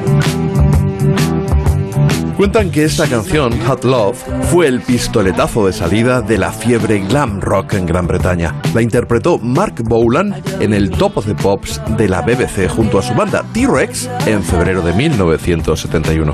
El cantante apareció en el escenario con brillantina en la cara y se desató la locura glam, hasta el punto de que este Hot Love lideró durante seis semanas las listas de ventas y tras él llegó el enorme éxito de bandas y artistas como Sweet, Slade y Susie 4, que dominaron las listas de éxitos británicas durante un par de años. El glam rock recuperó la urgencia y la sencillez del rock and roll de los 50 frente a los complejos desarrollos instrumentales de artistas como Led Zeppelin, Pink Floyd o Yes, entre muchos otros. Hay que aclarar que Mark Bolan no era precisamente un recién llegado, llevaba desde 1965 intentando hacerse un hueco en la escena folk británica, aunque un par de años más tarde comenzaría a flirtear con la psicodelia, eso sí, sin abandonar su guitarra acústica. Para alcanzar la fama fue preciso que agarrara la eléctrica y pocas semanas después de este Hot Love se consagraría definitivamente con el himno glam por excelencia, Get It On.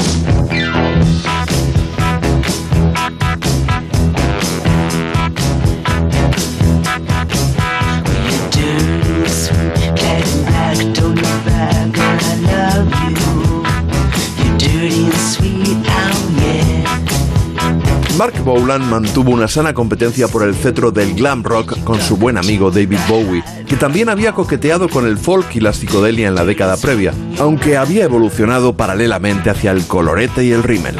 Un dato no muy conocido de Mark Bolan, y es que no solo amaba la poesía, sino que publicó en 1969, antes de ser famoso, un libro llamado The Warlock of Love, del que vendió entonces 40.000 copias, una cifra nada desdeñable para el mundo de la rima.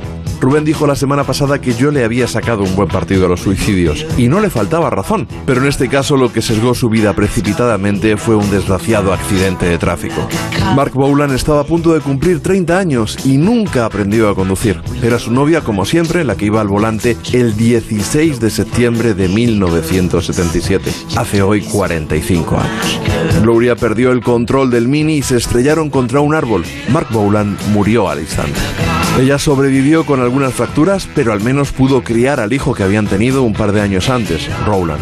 Quiero despedirme con la canción más popular de la pobre viuda Gloria Jones, que realmente ni siquiera fue una One Hit Wonder, pese a que este tremendo Tainted Love posteriormente ha sido versionado con éxito por varios artistas muy dispares prácticamente cada década.